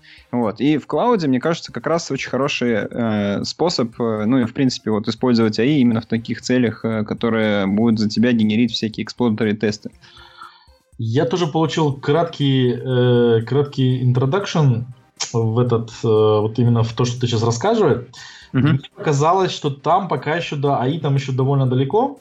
То есть, ну, по сути дела, э, как я понял, как эта система работает, ты указываешь, грубо говоря, какие у тебя есть экраны в приложении, mm поэтому там и достаточно простые кейсы, кейсы типа вендинговых вендинговых машин с ограниченным количеством экранов и с ограниченным количеством интеракций. Э, значит, потом ты определяешь, какие интеракции возможны, какие интеракции могут, ну, какие интеракции тебя, допустим, переводят на другой экран. Вот. И затем эта машина, ну, по сути дела, составляет, по-моему, это как называется, конечный автомат. Да, да, да. Генерирует э, все возможные, или не все, да, генерирует, наверное, все возможные комбинации, и потом с помощью, ну, вот если это можно назвать Э, искусственным интеллектом э, воз, э, дает тебе, может, рекомендацию, если ты хоть, если там у тебя слишком большое количество пол, полных комбинаций обхода, что будет в большинстве случаев, наверное, то есть все, все комбинации невозможно будет обойти, даже если ты Э, составишь план как бы э, все, э, всех последовательность действий. Вот, он, возможно, с помощью каких-то методов искусственного интеллекта позволяет тебе выбрать из ограниченное количество обходов, которое тебе даст наибольшую вероятность найти, обнаружить эту проблему. Леша, Опять, ведь учитывая речь, то, что Речь то... про тренды, а не про то, что это прямо сейчас отлично работает. Не, ну да, нормально, да. Не, на самом деле, план IO, в принципе, интересная вещь. То есть э, не факт, что это будет э, через несколько лет э, новым селениумом там, или не знаю чем, тем, что будет знать каждый, вот, но не исключено. Вот. Да, и вот очень э, классно, что они за тебя придумывают эти exploratory тестинг, потому что, э, еще раз сделаю так, возвращение к конференции, что я вот мы были с тобой, и там очень часто доклады, в том числе кинотные, они были на тему того, что как придумать, ну, то есть как вот, собственно, найти э, некий сценарий, да, вот этого своего exploratory тестинга, который в большем случае находит такие довольно критичные э, э, баги, да, вот, нежели когда ты просто построил там по какой-то там матрице переходов, там, да, по airways или еще как-то там нашел какие-то баги и все понятно. Вот. А именно вот когда вот, ты там проявил фантазию, э, придумал какой-то необычный сценарий, который на самом-то деле будет довольно частым, внезапно, да, для, для всех. И очень часто были доклады на, на тему того, как себя вдохновить, да, там, или как придумывать вот эти вот exploratory или тестинг сценарий. Вот, то есть в этом ключе, мне кажется, это довольно прикольно. Хм. Ну, окей, потому что э, с моей точки зрения, вот эксплорейтер сценарий у меня придумывается как раз, когда я погружаю себя э, в роль пользователя и пытаюсь представить, да. что бы я делал на его месте, оно у меня хорошо придумывается. Как вот эта это, машина это, может... Как, как ты можешь научить людей хорошо придумывать? Это очень сложный вопрос. У вас, есть... у вас там в Германии, в Голландии допинг есть, вам легче мне... придумать, сложнее. Машина может делать, обычно машина может вещи делать быстро. Я с тобой согласен. Это есть 21 век, мы хотим, чтобы она еще делала вещи... Э, ну, я не думаю, что трудно сейчас загуглить там, типа, как там АИ делают музыку, и АИ там рисует, еще что-то. Но мне кажется, что какие-то сценарии, особенно в программном обеспечении, это не какой-то такой супер rocket science, который должен уметь АИ в 21 веке, когда его там уже, не знаю, лет, последние лет пять мусолят и там, говорят нам, что за АИ будущее. Ну, не знаю, мне кажется, что на самом деле э, проще, возможно, что проще создать гениальное музыкальное произведение, чем погрузить э, Э, вот этот АИ, то есть этот, э, погрузить э, алгоритм в контекст использования приложения. Да, то есть само приложение, то есть там переходы, переходы между состояниями и акциями, это, не, это совсем не rocket science, это даже ну, это как бы простейшая задача на нахождение возможной комбинации. Да? Но именно для того, чтобы понять, какие из этих комбинаций, вот как ты говоришь, интересные для exploratory testing, мне кажется, нужно погружение в контекст. Вот, вот эта задача, мне кажется, нетривиальная. Не, абсолютно нетривиальная. Я не говорю, что это просто. Мне, поэтому-то ничего нет. Вот. Но она, мне кажется, довольно выполнимая. Окей. Поживем, увидим. А, окей, давайте по поводу... А, вот мы говорили, что особенно запуск тестов а, в клауде будет, скорее всего, только увеличиваться. И вот у меня тут написано, что запуск тестов локально будет уменьшаться. Выходит из стендов. Согласны? Ну, речь немножко про другое, да, выходит из трендов, что когда у вас нет CI вообще, да, и запуск тестов происходит только с локальной машины, а еще здорово, если только раз в две недели, потому что релиз, как бы конец спринта. Вот этого, вот этот вот как бы такой ход, э, я да, то есть не запуск... знаю, как его назвать, может быть, пещерный, пещерный CI. Да? То есть запуск тестов, э, скажем, по э, фазам, да, вот у нас типа закончилась фаза разработки, давайте запустим сейчас наши тесты, да. Да, да, да, да, да, да, примерно так. Вот э, от этого, конечно, будем уходить в сторону и как бы м, нет, э, э, сегодня наверняка нам всем кажется, что это бред, такого быть не может, но такое встречается и сейчас. Это встречается, не говори, это встречается вот прямо вот. Пойду завтра на работу, и там это продолжит встречаться. Во-во-во-во. Вот Примерно вот так вот, да. Да, раз уж мы об этом заговорили, интересный момент, что порой в, я встречал это, знаете, в enterprise, в таких корпоративной разработке, там как бы какие-нибудь боссы, вот мы их сегодня уже тоже вспоминали, они говорят, так, короче, это вот ручное тестирование дорого, долго, и вообще смысла в этом никакого, у нас же там два 2K18, да, нам нужно срочно автоматизацию. Но как бы не возникает следующая мысль, что таки надо сразу машины, на которых это будет гоняться. Да, ну, в том смысле, не облака, понятное дело, секьюрность же лютая. И получается так, что, в общем, на этом все мы заканчивается. Ну, Нужно еще после этого ходить и выбивать машины, которые нужны, чтобы гонять те самые тесты, которые э, с- высокие боссы хотят видеть. И я надеюсь, что вот э, это уже будет заканчиваться, эра вот этого пещерного CI, и уже как-то перейдем к нормальному подходу. Когда у нас есть хотя бы свой, своя машина, на которой есть Jenkins, на которой мы можем запустить наши тесты. Здорово, если еще во много потоков. Так что вот. Ага. Тут мы, я смотрю, мы обсудили примерно четверть темы с тех, что у нас записано. Не, ну больше, больше. Мне кажется, половину мы точно обсудили. Да, неожиданно подходит к концу. А, вопрос у нас, нас, к сожалению, скоро покинет Миша, которому нужно успеть Да. последнюю электричку, чтобы вернуться внутрь своего МКАДия. В- вернуться. Да. А, Сева, ты, прод- ты продолжишь, продо- про- продолжить сможешь? Мы еще можем, э, скажем, еще минут э, 20, например, поговорить, если ты останешься. Если нет, то у нас... Я думаю, что если 20 минут, то, ну, типа Миша с нами еще посидит. Да. Вот. А, я, окей. просто дверь, я просто дверь закрою, и все.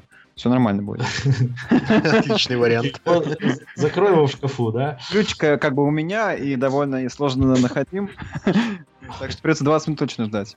Ну, Ну, давайте дальше. Тогда мы, значит, э, ориентируемся на еще 20 минут, и тогда все вчетвером закругляемся, окей? Это так, да. Давай. Окей. э, допустим, про то, что выходят из моды рекордеры автотестов, что они, по сути дела, умирают. Э, сейчас п- в- была новость, где-то в твиттерах мелькала, что Selenium IDE снова э, выпущен командой Selenium и как бы работает и даже пиарится. Что-нибудь прослыхали? Да, у меня есть информация, можно сказать, из первых рук. Э, Обсуждали эту тему с Алексеем Баранцевым по поводу рекордеров, по поводу разных этапов эволюции их рекордеров и по поводу того, как у них это было сделано, что с ними происходит сейчас и так далее. То есть, э, вкратце, если пересказать эту историю так, что сначала команда Selenium их разрабатывала, потом они решили, что нафиг нам эти все вообще как бы инструменты, мы будем только, ну вот как бы Selenium, веб-драйвер, все такое, от- откинем все, что не нужно, но спрос на это всегда был, и всякие сторонние студии, на- э, компании на основе, понятно, Selenium веб-драйвера стали разрабатывать свои инструменты. И как бы команда разработки подумала так, что ну давайте мы тогда это тоже будем поддерживать, раз людям это ну, нужно, раз это пользуется успехом. И договорились с студией, если не ошибаюсь, Каталон, которая там сильно сделала какие-то успехи в разработке этих IDE, и сделали там то ли форк, то ли, я не знаю, вли- вливают в Selenium, так что, как бы, да, это будет продолжаться. Но смысл в том, что эти рекордеры автотестов выходят из, мо- из моды, эм, при том, что они ну, в тестировании, в автоматизации, вот в нашей всей сфере, они как бы не актуальны. То есть для людей, как, как кому-то, кому нужно там на коленке сделать скриптик, они подойдут. Но серьезную автоматизацию на этом сделать будет почти невозможно. А, Вот, кстати говоря, кстати, Алексей тоже будет на нашей конференции. У него будет очень интересный доклад про те проблемы, с которыми сталкиваются разработчики Selenium. Окей. Слушай, а почему вот э, рекордеры, они не очень э, помо- не позволяют нам серьезные тесты записывать? В чем ограничение? Из-за чего? Просто чтобы уточнить, ты как бы ну, сейчас серьезно спрашиваешь. Ну, я, я, не, я не троллю, просто хочу уточнить, ну, как бы, может быть, это просто, чтобы раскрыть более лучшую тему для... Я, чтобы, чтобы более лучше тему для аудитории раскрыть. Я отмазался, типа. Типа, когда... Я понял, я знаю теперь, что отвечать. Когда, ну, типа, не разбираешься, нужно говорить, ну, я так, типа, чтобы всем понятно было, да? Смотри, автоматизация обычно строится, ну, допустим, возьмем просто UI, да, как бы не будем там в API, э, в бэкэнды всякие ударяться, просто хотя бы, ну, обычно UI, э, ту часть, которую видит пользователь. Э, нам нужен какой-нибудь нормальный язык программирования, ну, там, как бы взрослый, эм, современный, на, с которым мы можем делать какие-то сложные сценарии, с помощью которого мы можем как-то э, ну, регулировать, назовем так, флоу, как у нас, какое у нас поведение. А рекордеры, они помогают записать на каком-то своем там синтаксисе, псевдоязыке. Соответственно, сложно это поддерживать, э, сложно... Ну да, нам нужно, чтобы в языках было ООП, да, со всеми там стандартными его плюсами. Ну и минусами, конечно. А, а, у рекордеров вот с теми, там, назовем их нативными языками программирования для рекордеров звучит монструозно, но я думаю, что вы поняли, о чем речь. А, если что, просто как бы усилением этот селенист называется язык, и как бы никто особо так его название не знает. Ну, то изначально, который в Selenium IDE был. И, в общем, проблема в том, что это получается не гибко, сложно поддерживать. Э, получается вообще как бы спагетти стайл там кода и какой-то серьезной автоматизации на этом делать ну, странно. То есть тесты, получается, хрупкие, нестабильные, на поддержку уходит очень много ресурсов. Я попробую по-другому объяснить. Потому что я как бы вот принципиально не согласен с тем, что в тестах нам нужно ООП, а как бы наоборот. Тестов, как бы, э, сейчас реклама, реклама доклада Алексея сейчас будет. Кису сейчас на самом деле мало имеет отношения, но ну, просто, ну вот как бы ты приди э, там, к любому менеджеру и скажи нам, э, вот этот тул не подходит, потому что нам для тестов нужно ООП. Ну, это же как бы, ну, бред. Ну, для, для тестов нам нужно, чтобы они Э, быстро пробегали, да, чтобы их было, э, чтобы они давали точный результат, то есть эти false positive и false negative были минимальные, да, они должны быть легко читаемые, они должны быть э, легко поддерживаемые, да, да. Вот, а АП в тестах, ну, э, как бы притянуто абсолютно за уши. Ну, неважно. Ну, Я погоди, мы, мы, мы не можем забывать про то, что как бы, ну, речь даже не про совсем тесты, а про инфраструктуру вокруг этого всего. Если мы хотим сделать свой какой-то фреймворк, ну, да, как ну, мы без ООП что-то сделаем? За, за, запросто. Ну, то есть, как бы ООП, как бы, можно просто сделать хороший фреймворк. ООП это один, а. один из... Э, вообще, сказать, берите селенит, да? Да, да. Не пишите фреймворки, мы говорим, не пишите фреймворки, пишите уже тест, уже есть полно фреймворков, которые уже написаны. Вот. Если вы профессионально занимаетесь написанием фреймворков, то, возможно, вам поможет ООП. А, но мы как бы разговариваем именно о написании тестов. А уже фаза из того, что перед тем, как начать писать тест, надо сесть и за полгодика накропать фреймворк, она уже прошла. Уже достаточно фреймворков, которые э, написаны и работают нормально. Слушай, Леш, судя по тому, как мы набросились на эту тему, кажется, это все еще в трендах. Мы, видимо... Я хотел про рекорды, у меня просто другая мысль, да. Смотрите, проблема с рекордерами, на мой взгляд, в другом. Э, рекордеры, э, естественно, используют какую-то часть вот именно вот этого вот машинного э, интеллекта, пытаясь угадать сценарий. Да? И этот как Нет. бы пытаясь угадать, не, не сценарий, вернее, а пытаясь угадать, как лучше всего запрограммировать э, тот сценарий, который вы тут данным сейчас прокликиваете, так, чтобы он оказался стабильным в будущем, да, и это получается, ну, иногда хорошо, иногда не очень хорошо, да. Проблема в том, что если бы у нас большинство приложений оставались абсолютно стабильными, то есть, в принципе, они бы не изменяли своего дизайна, не изменяли бы свои внутренние, внутреннего построения, то мне кажется, рекординг автотестов было бы просто идеальным тулом, да, то есть мы просто один раз записали наш процесс, и когда наш процесс будет ломаться, наши э, автотесты будут это всегда э, будут замечать, да. Проблема в том, что наши приложения в основном, к, сож... ну, к сожалению, к счастью, меняются сами по себе, ну, потому что мы там разрабатываем новые фичи, потому что мы там меняем фреймворки, и, и, и, прочую внутреннюю структуру, да. То есть у нас приложение, в принципе, э, меняет внутреннюю структуру, но э, ну, э, начинает, ну, как бы работает, э, работать должно примерно так же. И э, рекордеры с этим, к сожалению, не очень хорошо справляются. То есть они отлично подходят для того, чтобы тестировать приложения, которые, по сути дела, не меняются, которые могут только где-то сломаться там, допустим, на каком-то экране э, перестать работать, э, но не поменяться э, как бы запланировано, да, то есть новый дизайн, там новые, новый фреймворк, какое-то изменение, небольшое изменение внутри, и рекордеры уже не могут. Согласны, не согласны? Ну, не очень. Ну, то есть, как бы, по сути, ты сейчас рассказал про мониторинг, но я не, не уверен, что мониторинг нужно делать тестами и вот как бы записанными там в IDE вот там каком-то. Ну, совсем мониторинг. Ну, ну просто как бы э, состояние проекта, состояние проекта, который никогда не меняется, и просто как бы нужно, чтобы он работал, это ну, мониторинг. Нет, ну, скажем так, ну там, допустим, условно говоря, меняемся, но меняется только так, что приходит только новая фича, абсолютно новый экран, а твои экраны должны работать как прежде, то есть регрессия. Да, то есть если у нас, допустим, есть 100 э, сценариев регрессии, и в них никогда ничего не меняется в, э, во внутренней структуре и ну, в экранах, да, то это, э, этот рекордер это идеальный тул. Один раз записал и все. А, допустим, новые фичи, ну, как бы в другие пункты меню куда-то уходят, как-то так вот. Алексей, специально для тебя команда Селениума подумала об этом и возвращает этот прекрасный инструмент. Спасибо. Ура! Спасибо, начинаем. Вот. А, мы еще упомянем про конференции. Меня тут э, просят. Дадим 5 минут еще потом. Я еще хочу один из трендов. Это Cypress, тоже, по-моему, Cypress IO, да? Обсудить. Слышали про такой фреймворк? Новый фреймворк, который убийца Selenium. Слышали, слышали. Вот. Кто-нибудь уже с ним что-нибудь делал?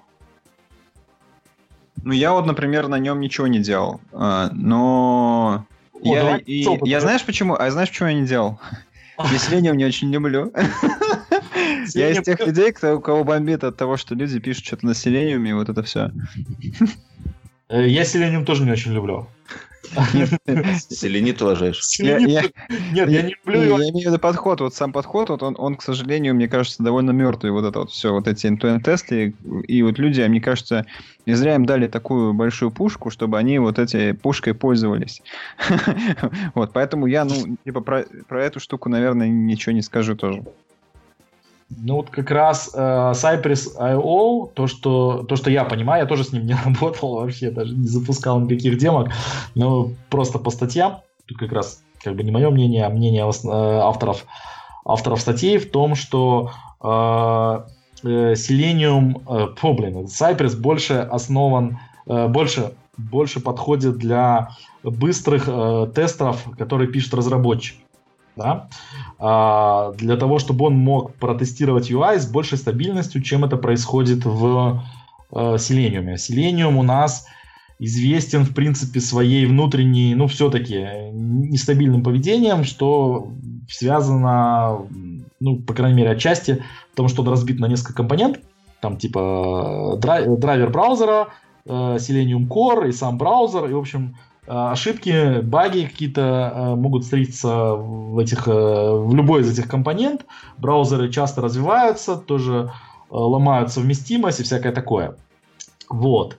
И это делает тесты часто нестабильными. А, значит, Cypress OO работает только инжектом JavaScript, что накладывает там свои ограничения. Допустим, они в данный момент работают только с Chrome, да, только с Chrome. Вот. Вот, так я знаю, что девелоперы будут, если только с Chrome. Они возьмут по Питер и напишут тесты сами. И, а, он, кстати, будет бесплатно еще, вот, потому что это то штука платная. Учитывая то, что как бы меньше вот этих вот промежуточных компонент э, существует, то тесты, и как я слышал, э, получаются более стабильными. Вот. Ну, не знаю. Я вот, э, например, как девелопер, да, скажу, что вот если мне нужно будет тесты писать на UI, я вот знаю, как разделить их и как писать, и какие я в первую очередь пишу, и какие в последнюю. Вот.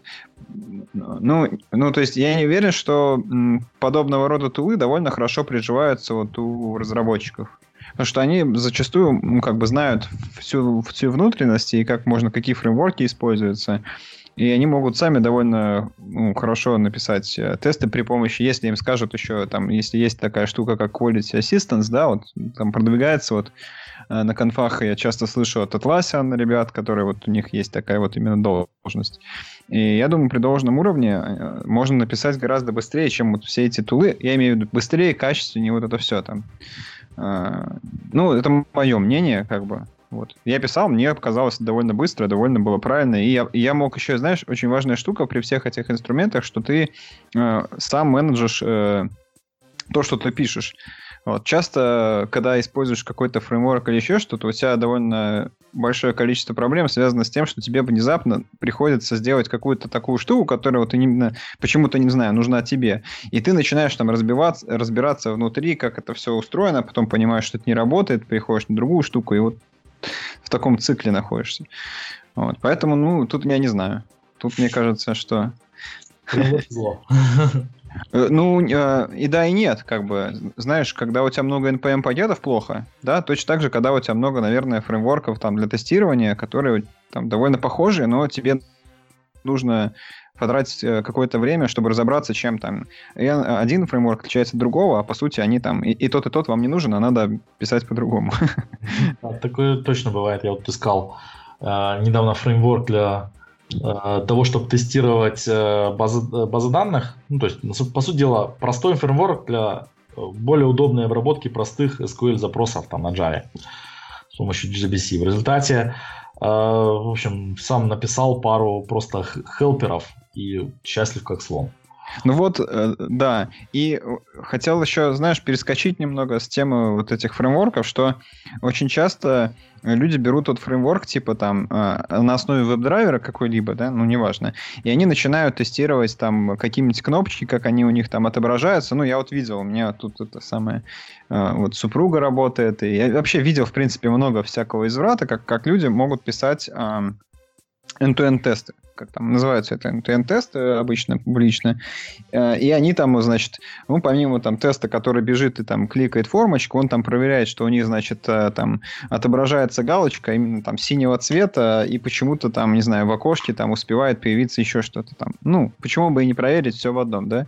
Вот. Это не то, что я выдумал, действительно вот, очень часто и люди потом хватаются за голову, почему у них там флаги тест и прочее.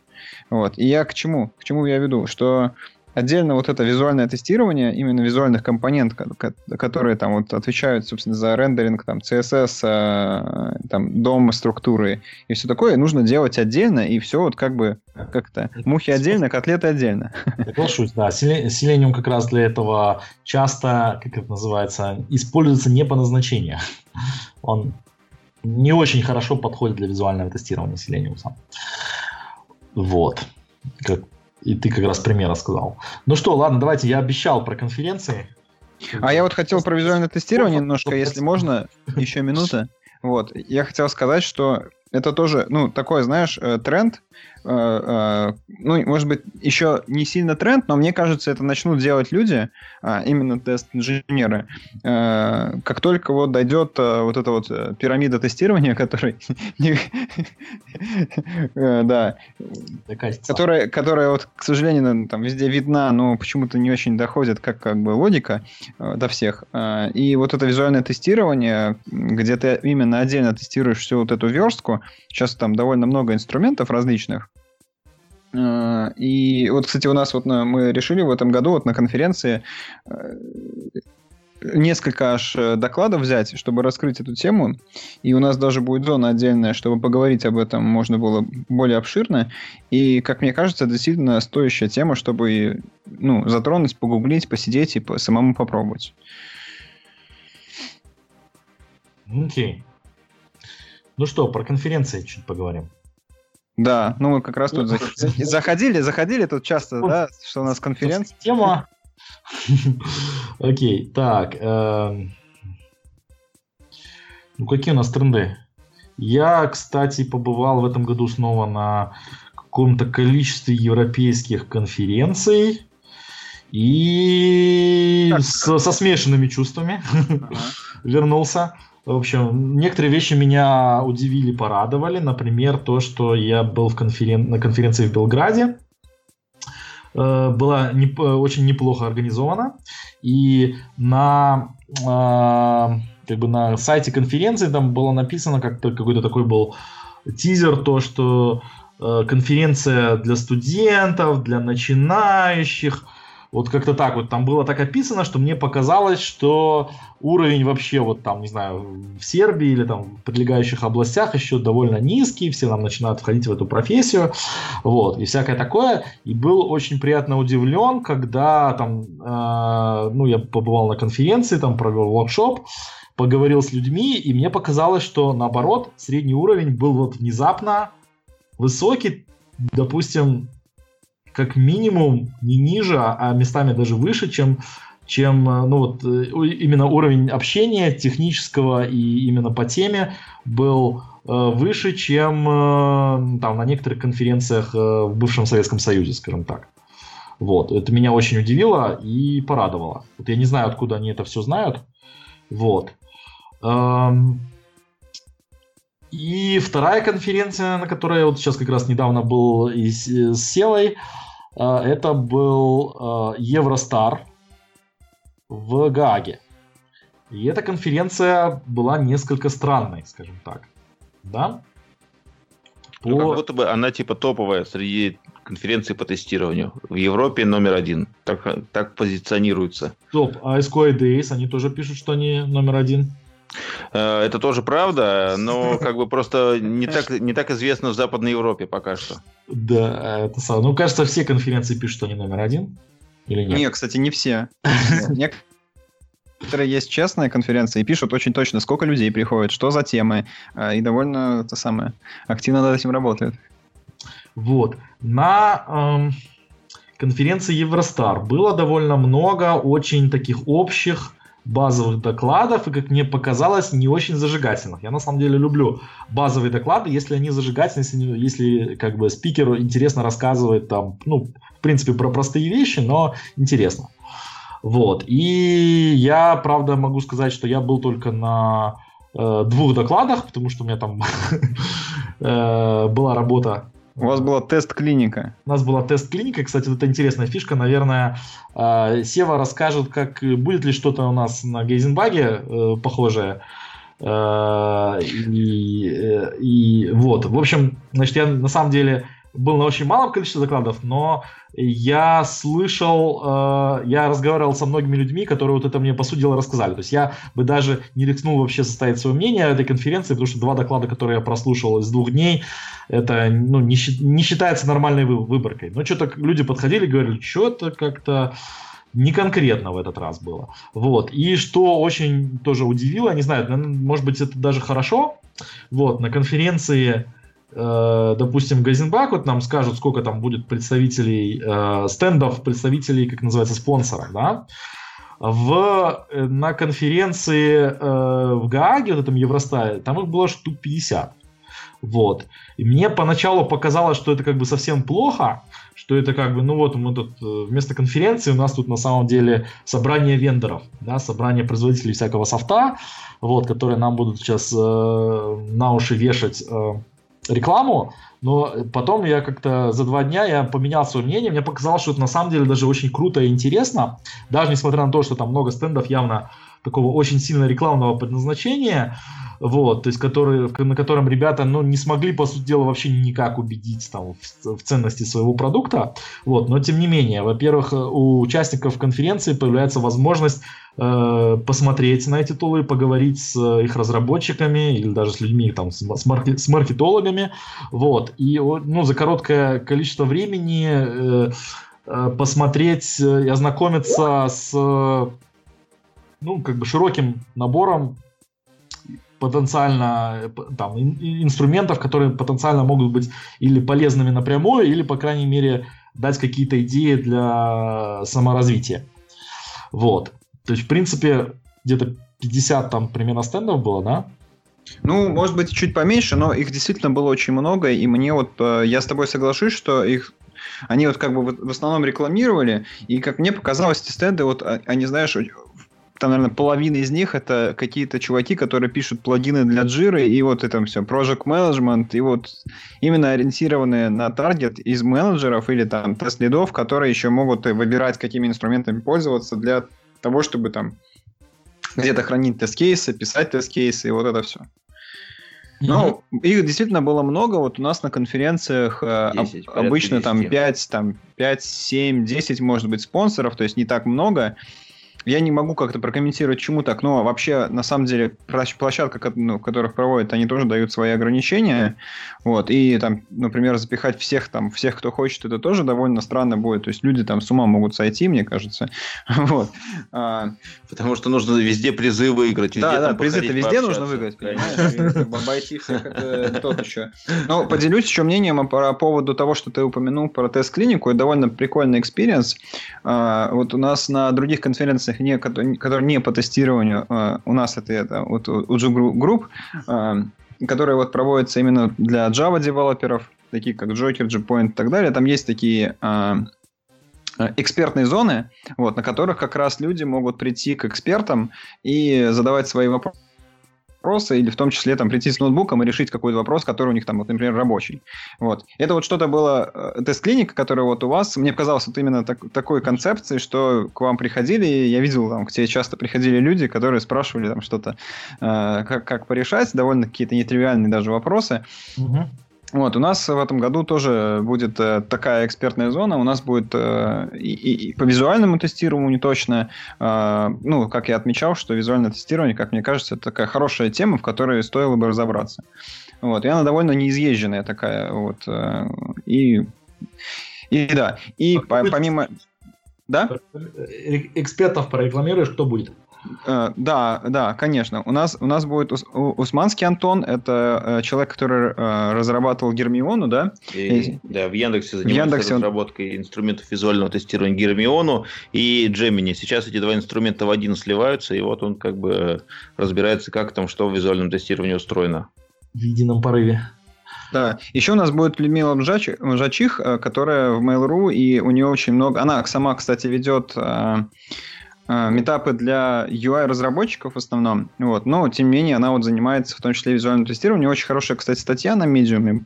Вот. Ну, вот она тоже будет присутствовать, и с ней будет можно пообщаться и обсудить. Э, ну, и вот у нее будет еще и доклад на, на эту тему, подробно, как, как, как делать визуальное тестирование.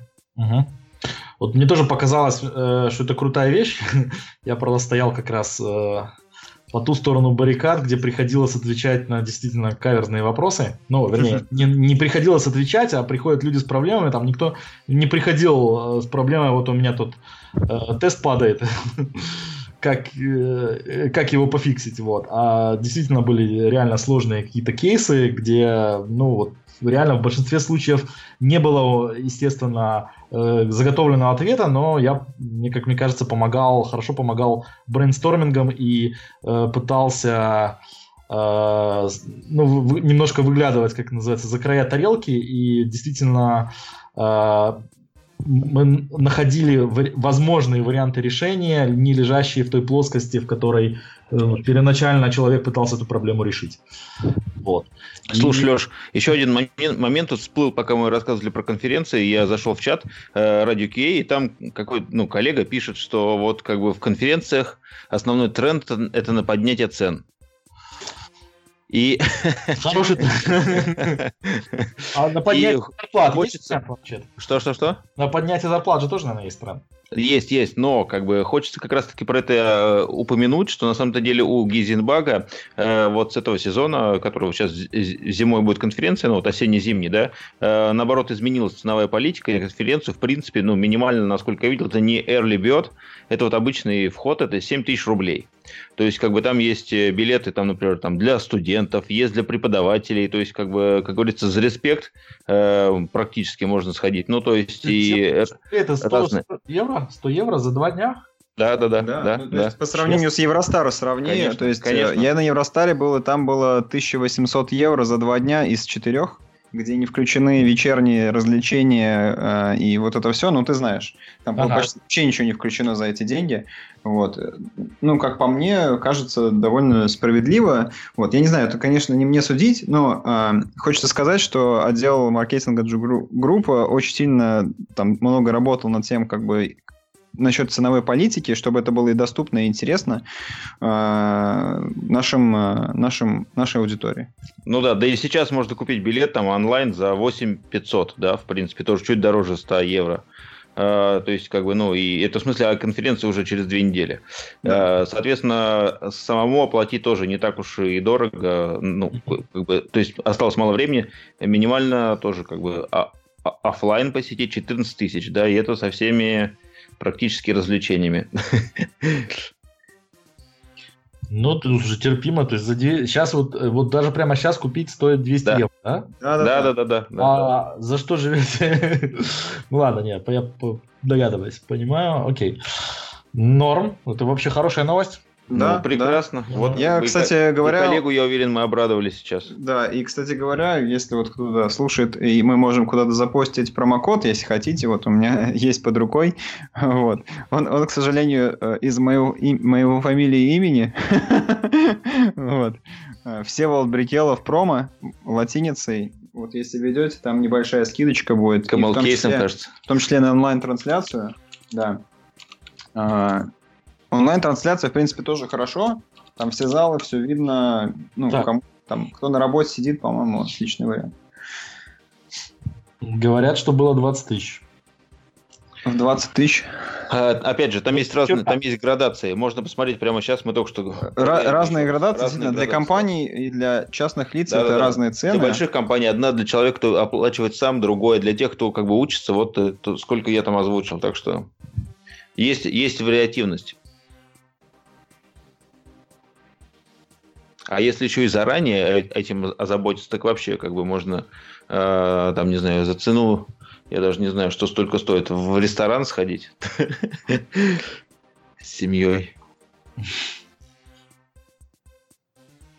Да, ну и, кстати, да, на конференции довольно много... Вот, кстати, про тренды, да, мне кажется, на конференциях очень часто э, становится модным делать какие-то развлечения больше и больше, и уже на самом деле кончаются всех фантазии, как это делать.